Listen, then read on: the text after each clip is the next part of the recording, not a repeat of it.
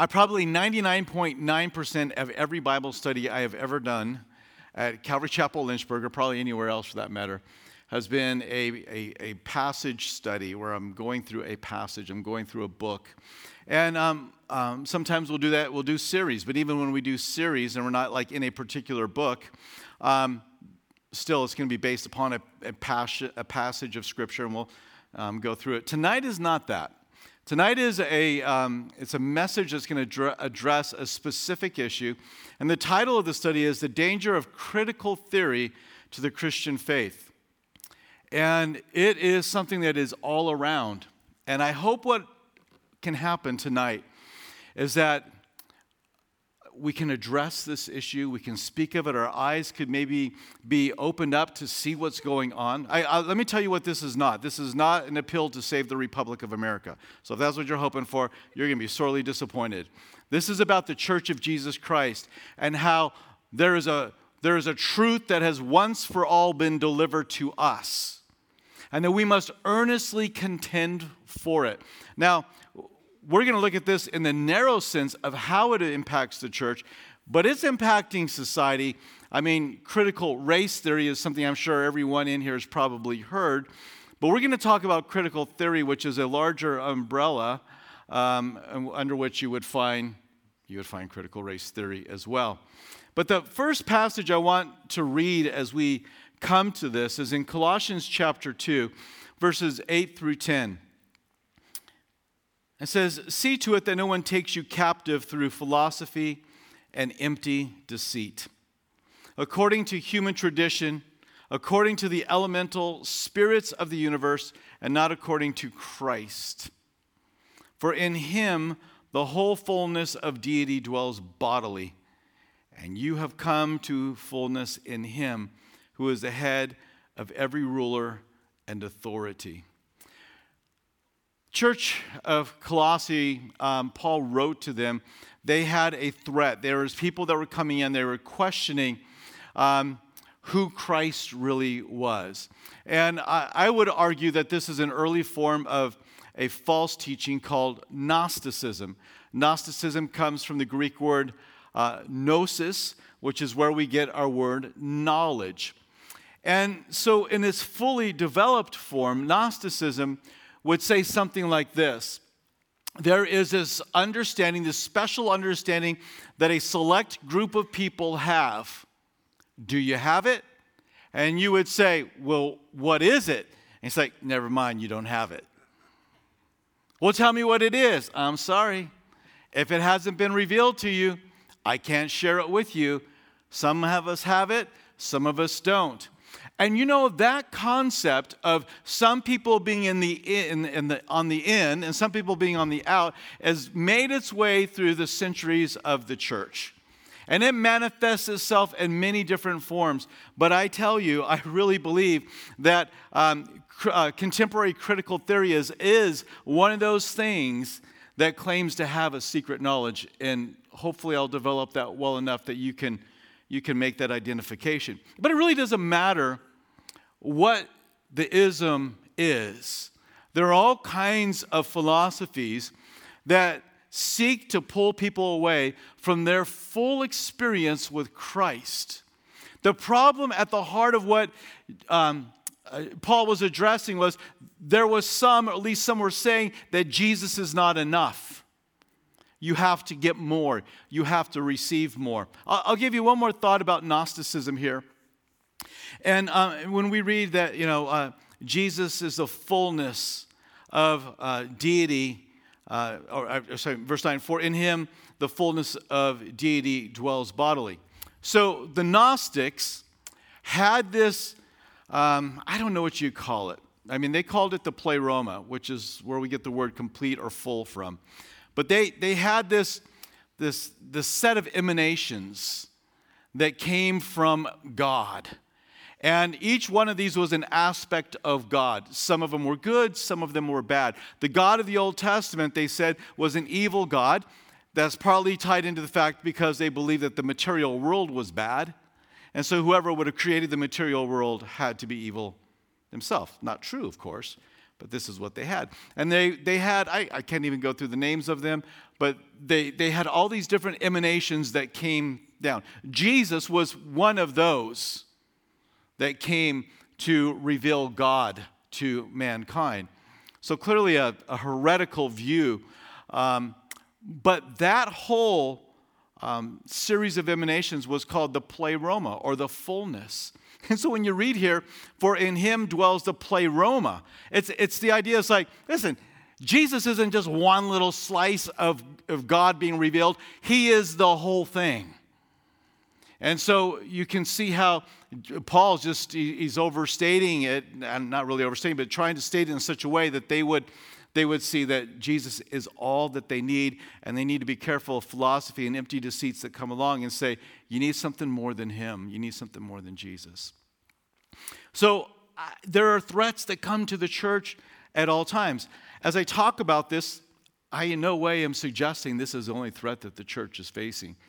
I mean, there's all kinds of ideas and threats that exist out there at any given time. However, this is a dominant one. And this is one that I think is hard. It's kind of, it's hard to get your hands on. It, it's it's one to address because when, as it begins to be spoken and, and, and talked of, there are moral aspects of what we think they are saying that immediately run to, like injustice. Well, we're not for injustice. We want there to be justice. Oppression. We don't want people to be oppressed. We want people to be liberated and loved. So we're immediately drawn in to this, not fully understanding where they're going with their understanding. So again, hopefully I'll be able to develop that out. When, one thing that is certainly we would have in common, I even hate to say it this way, but I'm going to say it this way, with the Gnostics, Uh, with those that would appeal to any other, even, you know, contemporary critical theory, um, you, you throw your ism in there, is that we all would agree that mankind is marred and we're looking for a way to make it right. And, of course, mankind left to his own comes up with, you know, insufficient answers and are led astray.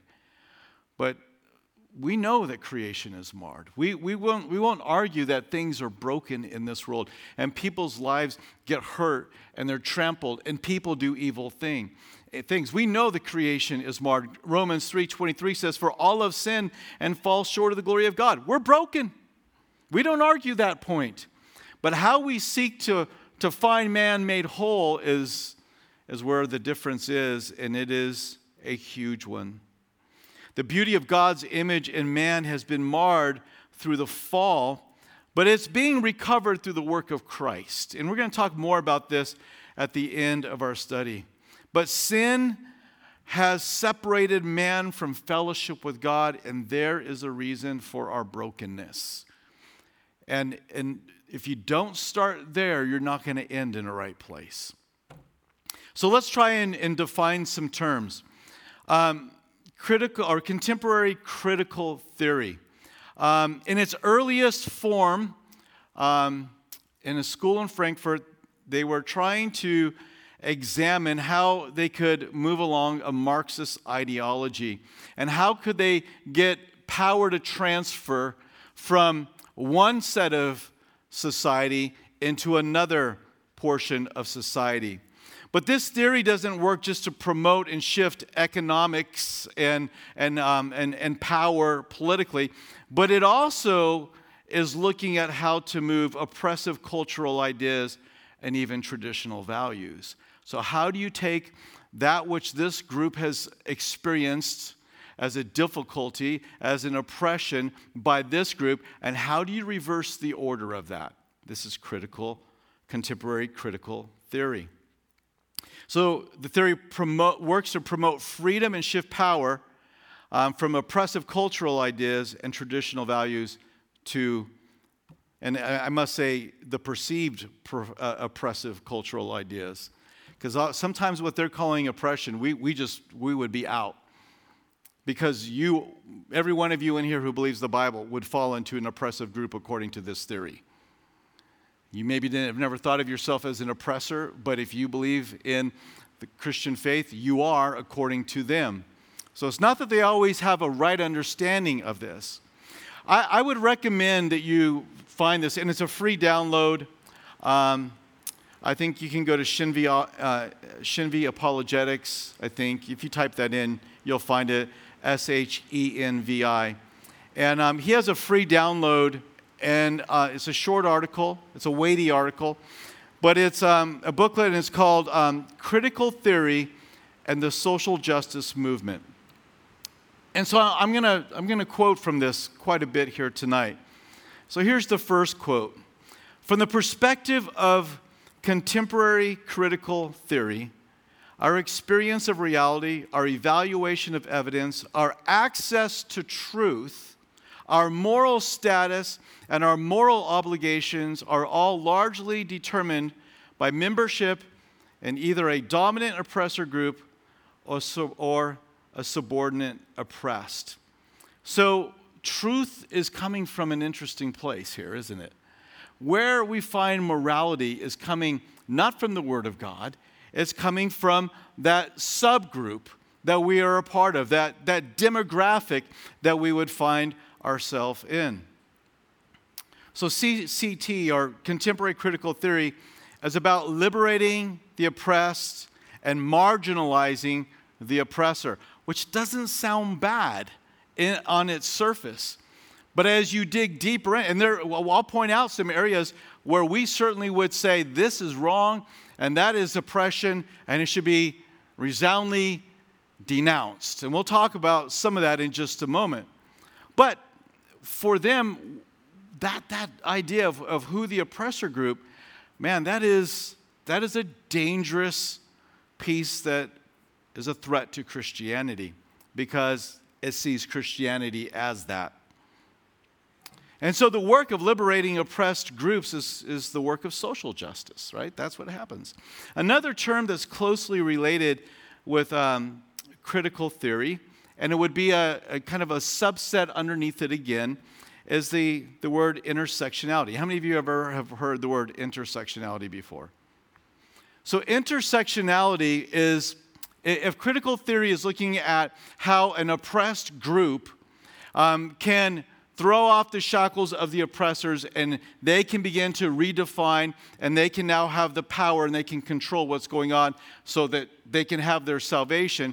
Well, intersectionality is the idea of, of m- many subgroups or many different gra- demographics being grouped together. So, again, the definition, I think, is right up there in front of you. Intersectionality is a term used to reference the interconnectedness of class, gender, race, age, that combine. So the idea is that the combining of these different groups to form systems of discrimination and oppression. Let me give you an example of what I'm talking about here. A white woman is oppressed because of her gender. She's a woman, and men have oppressed, they will say. Um, and certainly there are, there are lots of truth to what they're saying at, at the initial observation level, um, have been, um, you know, suffered at the hands of men. So she, she can say that this is the subgroup that I'm a part of. I am a woman. Now, if you're a white male, you get no boxes to check. You're just the flat-out oppressor. But if you're a white woman, you get no credit for being white, but you do get credit for being a woman. If you're a black man, um, you are able to check the box of minority, but you can't check the box of gender. As a minority, you have been oppressed, but as a man, you have been an oppressor towards women, so you only get one point. A black lesbian woman is oppressed because she's a minority, because of her gender, and because of her sexual preference. Now that, that's intersectionality. So they're trying to put together all these different um, subgroups of people that are oppressed. And the more boxes you check, the more credit, the more clout you receive. What is that credit and what does that clout give you? The right to speak. It gives you the right to talk about issues. You get to control, buzzword, the narrative. You get to, you're the one that gets to be able to say, this is the way it is. Now, if somebody who only has one box checked and you've got three, you can, you can cancel them, you can silence them, you can deplatform them because you have more um, oppression, therefore you have a clearer view of reality. Can you begin to see why this would be so dangerous to the Christian faith? Because where does truth reside? Truth resides within a person according to their narrative, according to their life experience. So that's that's the idea of intersectionality, but it's really just, it's again, it's part of the critical theory of, of how one group um, that's oppressed can move to the place of not being oppressed and stop that evil that's going on. And if you have many oppressive uh, boxes you can check, then you have more voice. You um, are able to speak more clearly about these issues.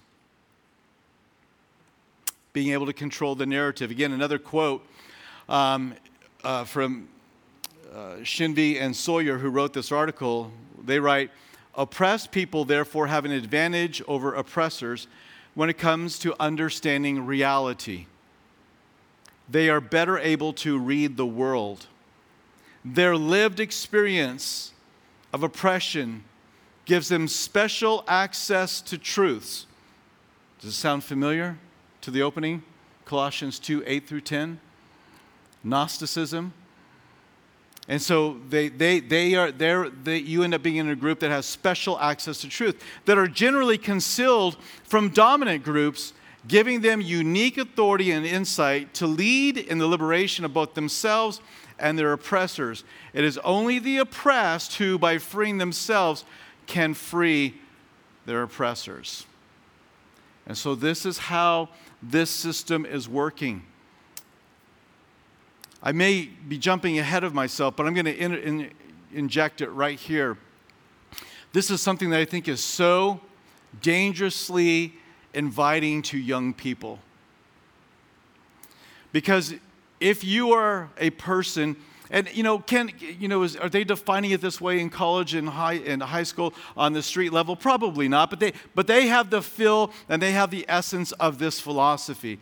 And they know that you have to be in one of these oppressed groups to really be able to speak. And listen, if you sign up for an oppressed group, if you decide that your gender is not the way you were born, you now get to check a box. And if you now claim it's like, hey, I, I, you know, I have same-sex attraction, now you get to check a box. And what that means is now you can be celebrated. You can get clout. You can have a voice to speak, whereas you didn't have before. And we see the way the world applauds that and affirms that. And to a young person trying to find out who they are, something we all went through, right, as teens, trying to figure out who they are and to know that they can just begin to do this or they can do that. Now suddenly they're going to have a voice to speak. They're going to be accepted. It becomes terribly inviting to them. And don't we see that happening in such a rapid way? After all, who wants to be a part of an oppressor group? Who wants to be in that category? Nobody. So you look to get out of it. And listen, I'm not saying this is the only issue that those that maybe have same-sex attraction or they're having this, you know, this this trouble with what gender they are. I am not for a moment saying that is the only thing that contributes to it. I'm just saying this is one of the major ways in which it's working its way in. Discovering your true identity will finally allow you to confront your oppressors, change the way society is controlled, and now we have salvation. That's their religion. That's their religion. Now, I want to back up because the, the part that I said at the at the part of this is like, well, wait a minute. We are against oppressors. We're not for people that oppress. I don't want to be an oppressor. And that is absolutely right. And I think that's where we get hooked and we start to get pulled into this. So let me just stop for a moment and speak about the deep concern for injustice that we as believers should have.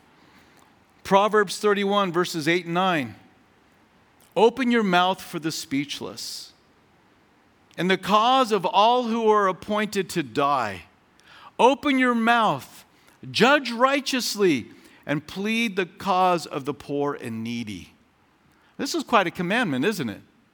Because, you know, we're being called and commanded here to open our mouth and to speak in a moment of injustice where somebody with authority and power has made an unrighteous decision, and that person is going to have some harm to them. And the commandment of the Lord is you step into that situation and you speak up. Don't be quiet. Open your mouth. If you have to deal with trouble, deal with trouble. But the Lord is so for those who are genuinely imp- oppressed through evil that he commands us, his followers, to open our mouth and to speak. I am sure I'm not the only one that is here and tries to place yourself in certain historical pivotal moments of history. How about, you know, when uh, the African slave trade was going on in this country? Would have you spoke up? Could have we said something? Could have we seen that kind of oppression? Could we see those that weren't being judged righteously? And would have we pled the, the cause of the poor and needy? Um, of course, in England, there was a man by the name of William Wilberforce who hit it out of the park. And it was a moment in history, and God used this guy in an amazing way to fight for the abolition of sage, uh, of slavery. But not only that, but also for good manners and for the, the, the right treatment of animals that were being brutalized. He stood up, and, and, and the Lord used him and others like him, and they changed the way society thought. They opened their mouth, and there was there was danger, something they laid on the line, the potential for loss. But what would have you done had you been Wil- William Wilberforce? Would have you laid everything on the line? Would have you, for, you know, potentially been willing to forsake your entire fortune and all the power you had politically and socially? He did. You know, you can think about other situations like during the Holocaust. Would have you hid the Jews? Would have you allowed them to hide in your house? Could have you, would have you been like um, Dietrich Bonhoeffer, that was willing to stand up and do everything he can to free them and even stop the government? Of course, I mean, he went to some other levels that I have not fully worked through in my own mind, but he was part of conspiracies to kill Hitler. But it, because it was because of the oppression. So you can work that one out over a nice long conversation at your own dinner table. But, but you get my point. We are to speak up. So when we, when I say that there's a danger of contemporary critical theory, and we begin to define it, this in no way is to say that we turn a blind eye to genuine, real, evil oppression. On the contrary, we are to be the first ones to speak up and open our mouth, even if it means harm to us. Contemplate it. Proverbs thirty-one, eight and nine. The church should open her mouth. Now, the problem is this. Church history, that's the problem. You know, if you read church history, you're going to have a few moments where you are so proud of those that went before you. And I just named a, a couple of them. But you also, as you read church, church history, you're going to go like, are you kidding me? They did what? They said what? You know, this is the reality. If the church in America would have stood up and the pastors and the Christians would have spoke out against the slave trade, which the New Testament forbids, by the way. The New Testament forbids kidnapping and selling somebody. If the church would have taken that one truth of Scripture, and there's a lot of others they could have clung on to, but if they would have taken that one and they would have said, it absolutely is not going to happen. And here at this church, if you come in and you do this, we're going to call you out. We're going to call you to repentance. And if you're unwilling to repent of it, then we're going to remove you from the church. If the church in America would have done that, slavery would have come to an end much quicker, or the church would have been persecuted like crazy. Maybe a little bit of both. So you can look at these moments, it's like, why didn't the church speak up? And so people begin to think, well, the church is for slavery. No. Not the true church of Jesus Christ, who's built upon the foundation and the truth of the revealed Word of God. And so we can find these dark moments of exploitation, the way people were treated, people from different countries, um, even, you know, women were treated. You can find some dark moments in church history, but that does not then, I question, is that the real church? I mean, you know, when they're doing these, um, some of these evil things. So that is something that we have to contend with. And I think when we begin to talk with people about this, they need to know that although we may reject where they finally go, and we're going to dive into that in just a little bit more, what the real trouble with this philosophy is, um, we need to understand that they're looking at a lot of these things and saying, yeah, but what about this oppression? What about the exploitation of, you know, of, of young children in the sex trade? We're, yeah, we're against that. And we, we speak out against those things. So it's not that we're saying we don't want to help oppressed people, or that certain times in history that the church failed miserably to step up and do her job. We should feel freedom to acknowledge that sin and failure, because the Lord has no problem with doing that. So that is something that I think we just need to keep in mind, that although we have a problem with contemporary critical theory, we don't have a problem with speaking out against social injustice. So in Shenvi and Sawyer's critique of C C T, or Contemporary Christian, uh, Contemporary Critical Theory, they have four points that they bring out, and I want to just bring them to you. Number one is there's a big difference on the source of truth. And that, I think, is the, I mean, if that's the only point, that is enough right there. But critical theory is going to find its source of truth, do you remember where? In the oppressed person, in the most oppressed person. They're the ones that get the right to speak. They're the ones that have the, the, the uh, you know, the most clout to say something. And if you don't like it, then we'll cancel you. We'll deplatform you. We'll take your voice away. You have no right to speak, they will say. So they become the source of truth. But this becomes, this becomes not objective truth. This becomes very subjective. This now is residing with a group of those people, or even with an individual. But for us, where does truth come from? It comes from the Scriptures. We look to the Scripture to find out who God is, who we are, where we fail, what God requires of us as we We see people in hurt and see people in need. How do we share the gospel? What are we to do with our time, our energy, our money, our talents? And so we allow the Word of God to speak on matters of, of uh, sexuality, on matters of finances, on matters of life. And so there's a big differing source. It's an individual, and so often that is something that is built upon the hurts that they've gone through. And so if you're in the conversation, yeah, but I've gone through these hurts. You, now you're you're kind of rocked back on your heels because you feel like you're now attacking this person. And, the, and it's cleverly put together like that. But we differ on the source of truth. Secondly, we differ on where we find our identity, where mankind finds their identity. We derive our understanding and get our identity from being created, what? In the image of God. The value of a human being is that they have been created in the image of God. But for those that hold to this philosophy that we're talking about, they're going to find their value and their identity in the demographic group that they're a part of.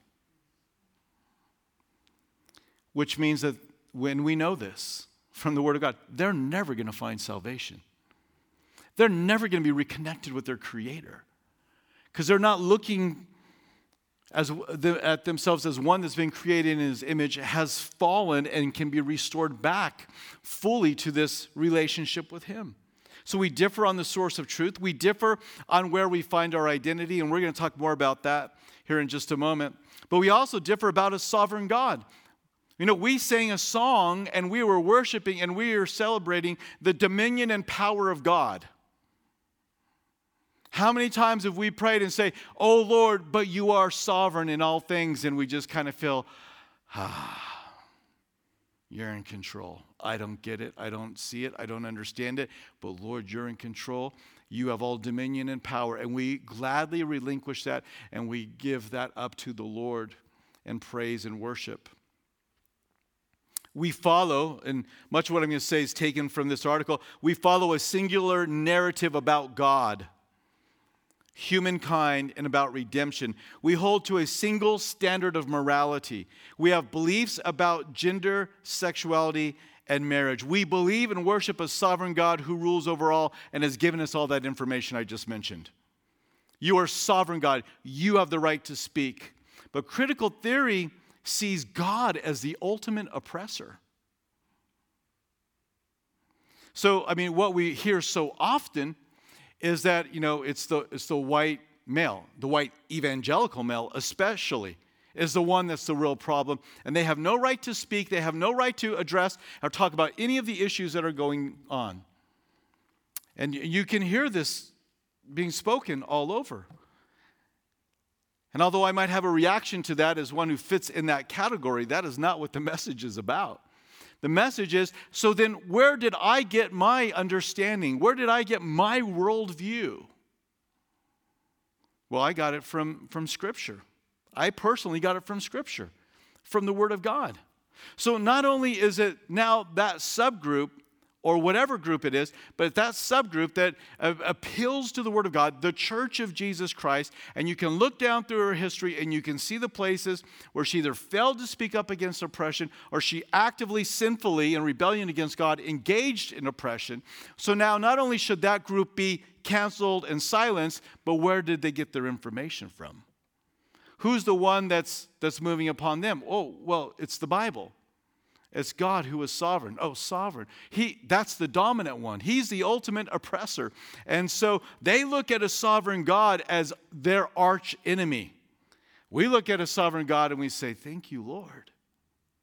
And so you can begin to see how this is, you know, is such an oppression. Now, listen, are all of these ideas going to be fully developed among somebody that you would sit and talk through? Through with this? No, but the enemy is at work because the philosophy is bearing it out. You've, I imagine you've probably talked to some people that are that are walking down this road. So Christianity, the mission work of the church. You know, I mean, missionaries are seen as like the tip of the spear of, of the oppression wanting to go and change somebody's religion or calling them to repentance. And so they... They have strong feelings against it. So they argue that the church was oppressive, and the Bible's teaching about submission to God is oppressive. So therefore, when you read about God saying that a man should be in authority over his house and that a woman should be in submission to his wife, well, boy, all the bells, all the whistles go off, don't don't they? Because this is this is now the... You know, God himself is the one that gave man that power over woman.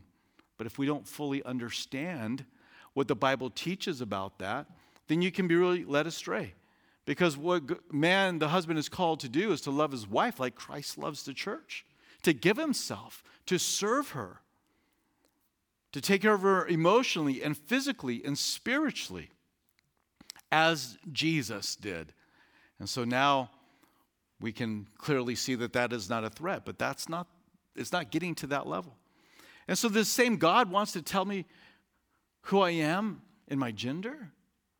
And this same God wants to tell me, you know, you know, what marriage should look like. This same God wants to tell me what to do with my body and sex. Can you see how they begin to reject, if they have adopted this philosophy, how they begin to reject and push all of these other ideas away?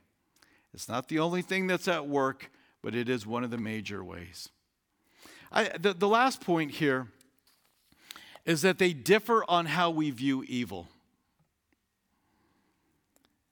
For them, evil is found in a group of people, irrespective of an individual that's part of that group. Listen to this.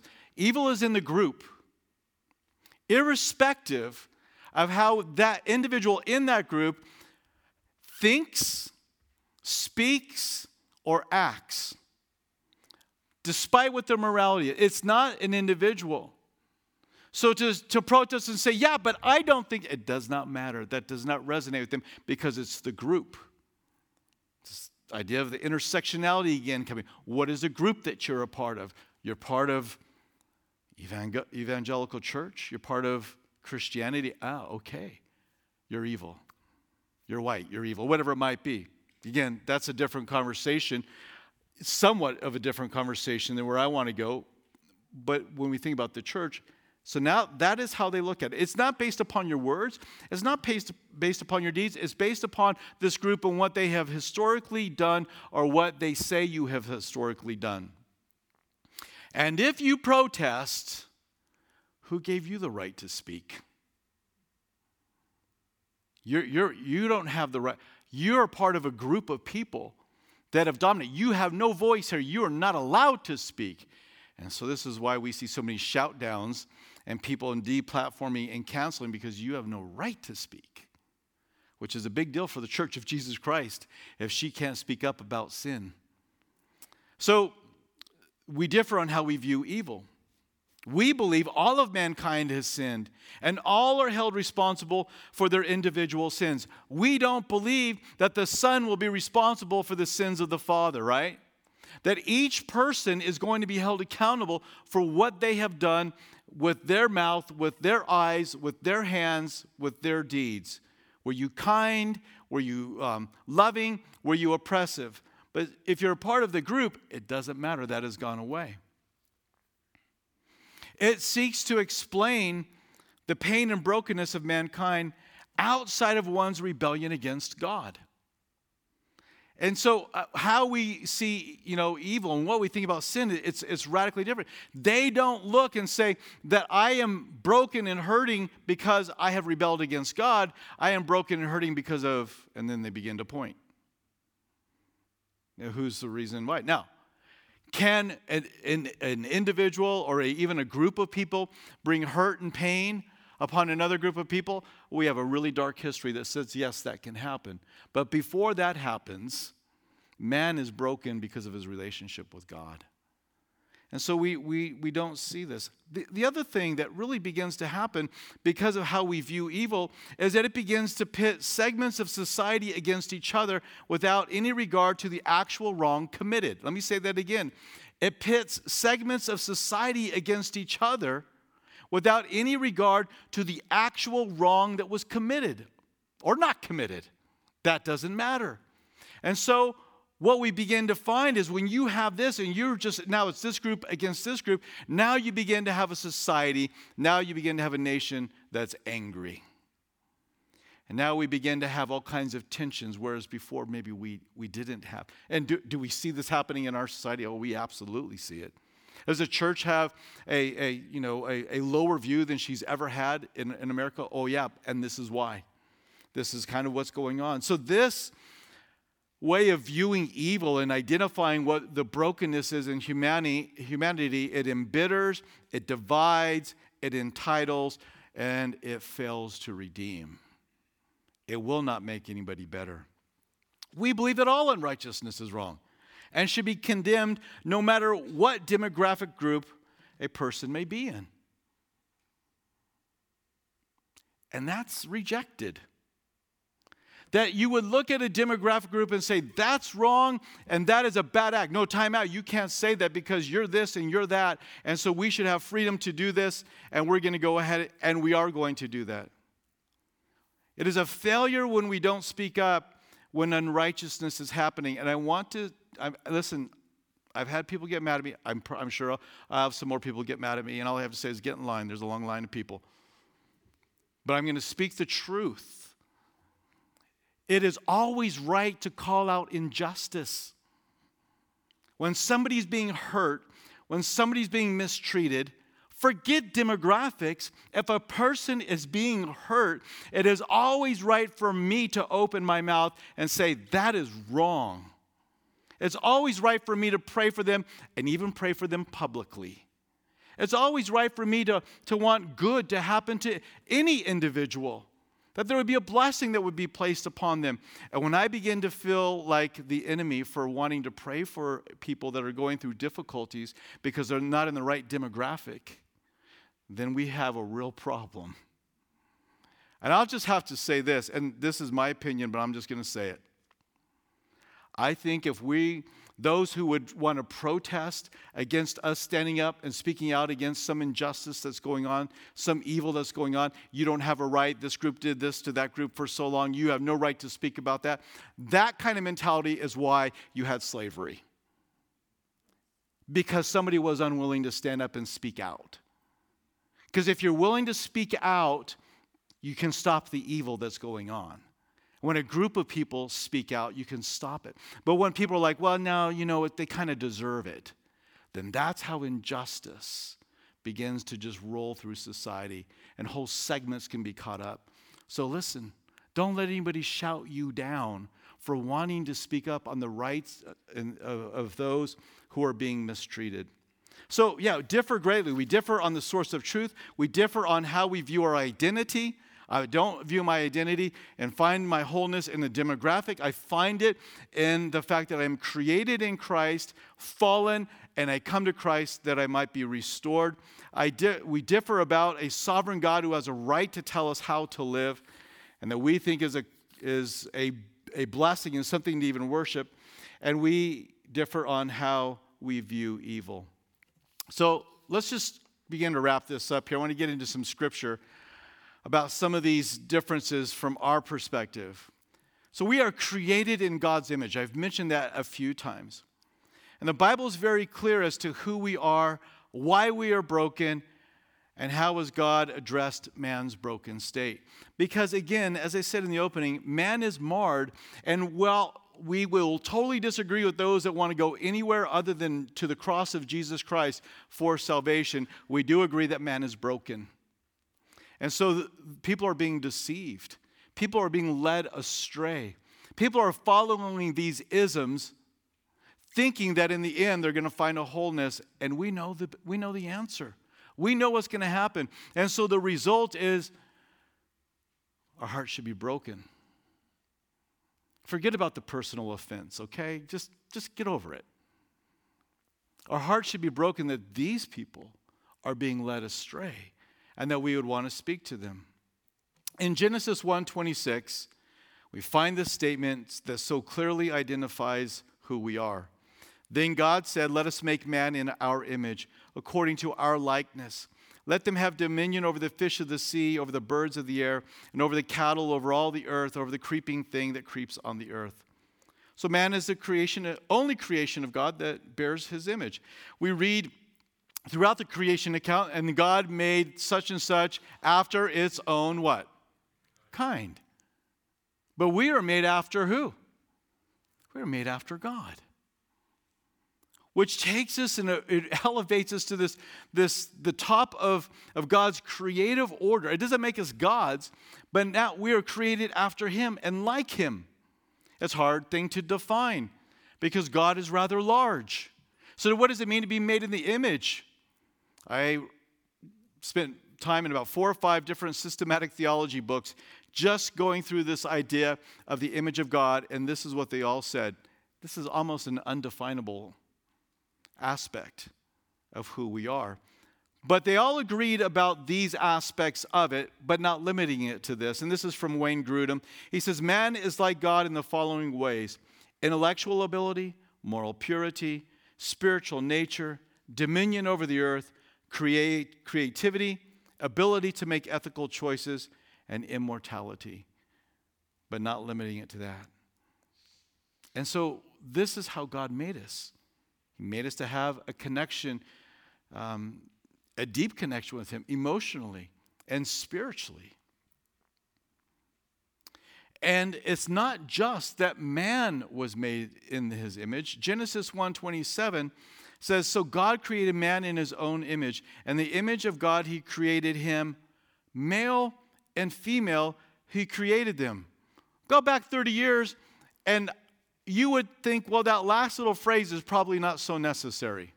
Agree with it, believe it, know it's all supposed to be there. But when you read that phrase today, male and female, He created them. You're like, Lord, thank you for putting that in there. Thank you for putting that in there. And so you have people that are confused about their gender because they are broken and they are far from God, and they fail to see that how they've been made biologically, what their gender is, is something that is amazing. It is according to the genius creative process of God. It's not man against woman or woman against man. We are both created in the image of God, which, by the way, if man would have got that, women would have never been mistreated because they would have understood that she is made in the image of God. We'll talk more about that in just, just a second. A third passage that refers to the image of God is found in Genesis nine six. This is after the fall. This is after the flood. So Noah's off the boat. Whoever sheds man's blood, by man his blood shall be shed. For in the image of God he created man. So we were in the garden before when I read those passages. Now we're on the other side of the flood. And still God is what? Referring to fallen man as being created in his image. So we're not created in his physical image, but in these other uh, ways that I spoke of, intellectual ability, moral purity, spiritual nature, dominion over the earth, creativity, ability to make ethical choices, and immortality. So we're, we're made after his image like that. And while it has been marred and has been broken by sin, it still remains. And God uses the fact that we were created in his image to say, be careful how you treat people. And in this context, as speaking about murder. He warns against the shedding of blood. But if we were all created in the image of God, we should respect all people, which is going to solve a lot of problems.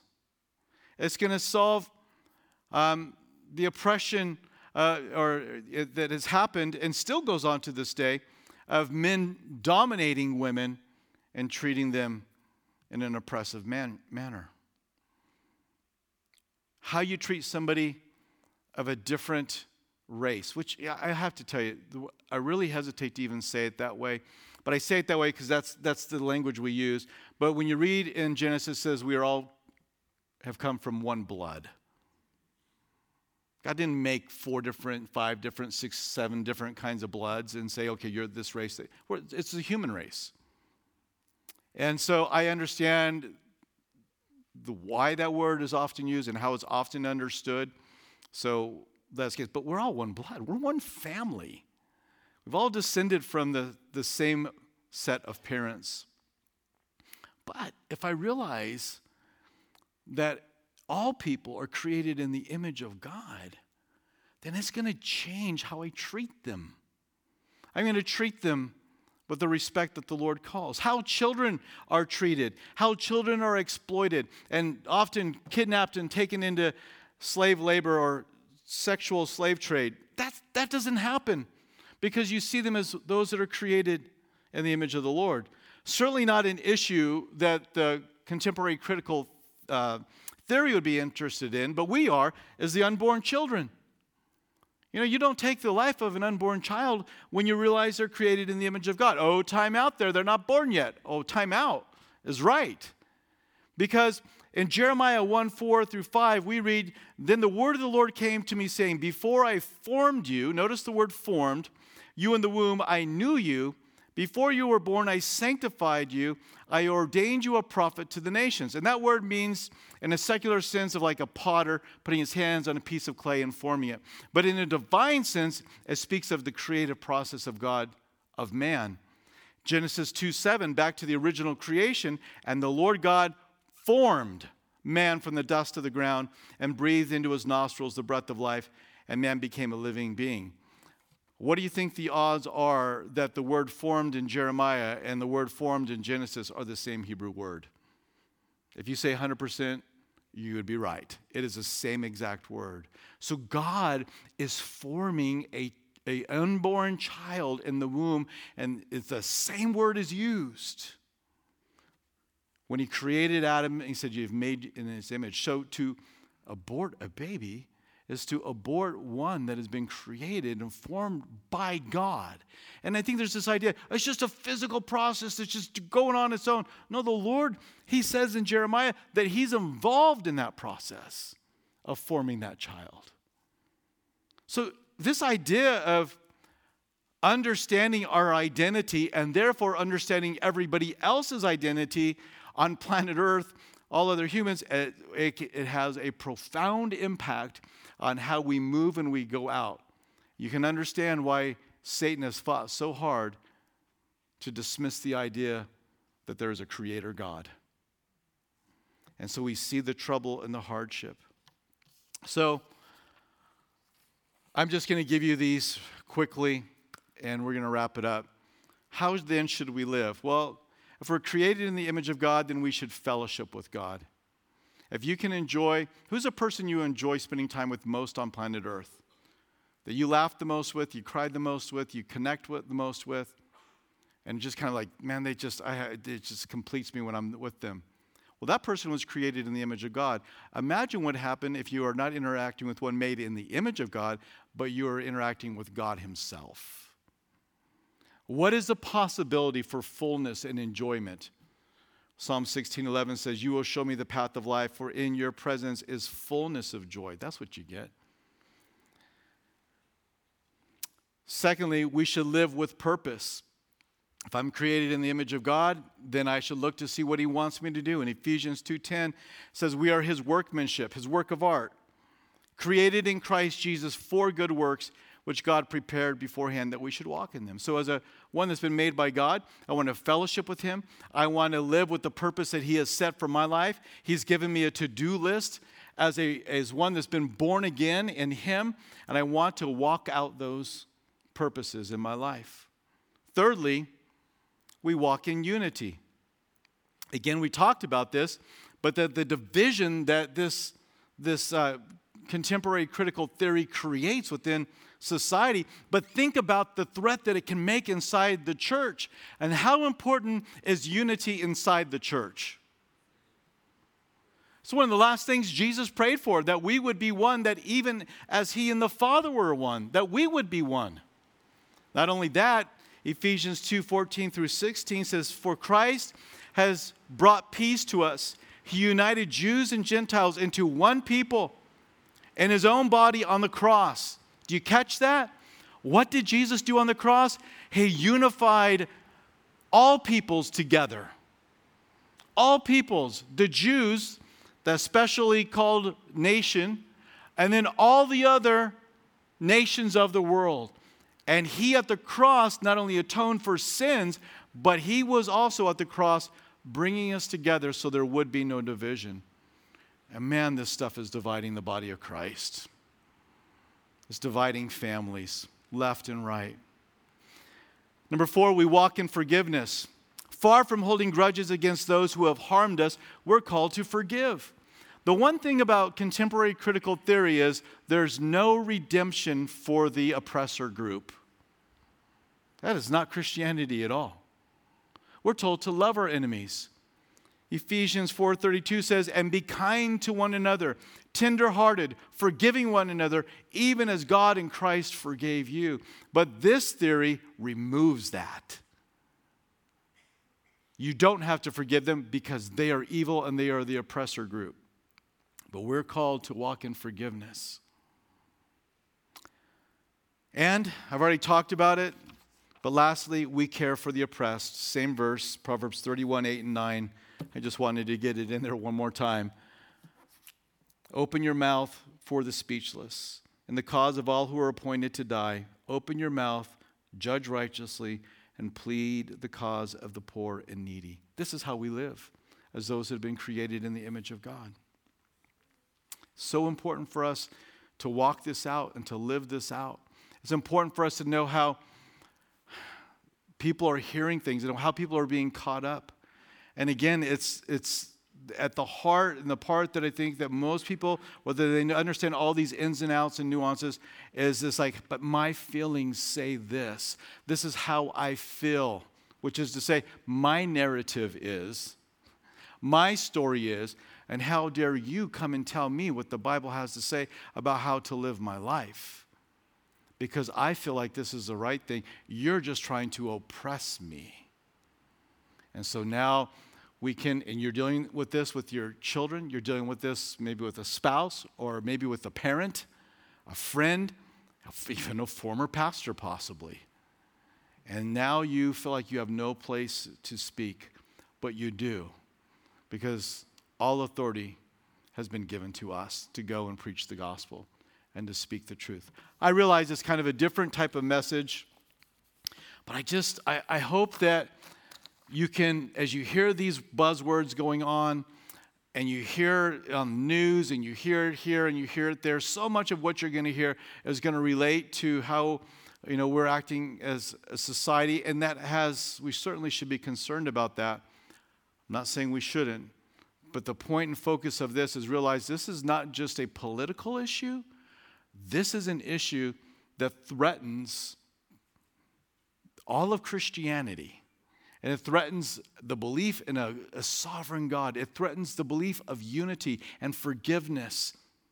It threatens the Word of God itself and the call to follow a standard of morality. So may we be aware. So we acknowledge that oppression is wrong and that where people are oppressed, it should stop. We condemn racism, misogyny, exploitation of children, abortion of children. We believe this world is broken because of sin and that every person is responsible for their sinful actions. We cling to the Word of God to find truth about who God is and man and how he can be redeemed. We believe in a sovereign God that has the right to instruct his creation on how to live, and we find the standards that have been given to us by this sovereign God as unchanging and beautiful. And we are created by the Lord for the purpose of knowing him, worshiping him, and serving him. And so let's stick to what we believe and what we know. And don't let anybody make you feel foolish for being a Christian and believing it. They're, they're the ones that are being deceived. And it breaks my heart because after it's all said and done and all the energy and all the fight is over, they're not going to be saved. They're not going to be made whole. They're just going to be more bitter and more angry, and they themselves may become an oppressor group, perpetuating the very thing that they hate.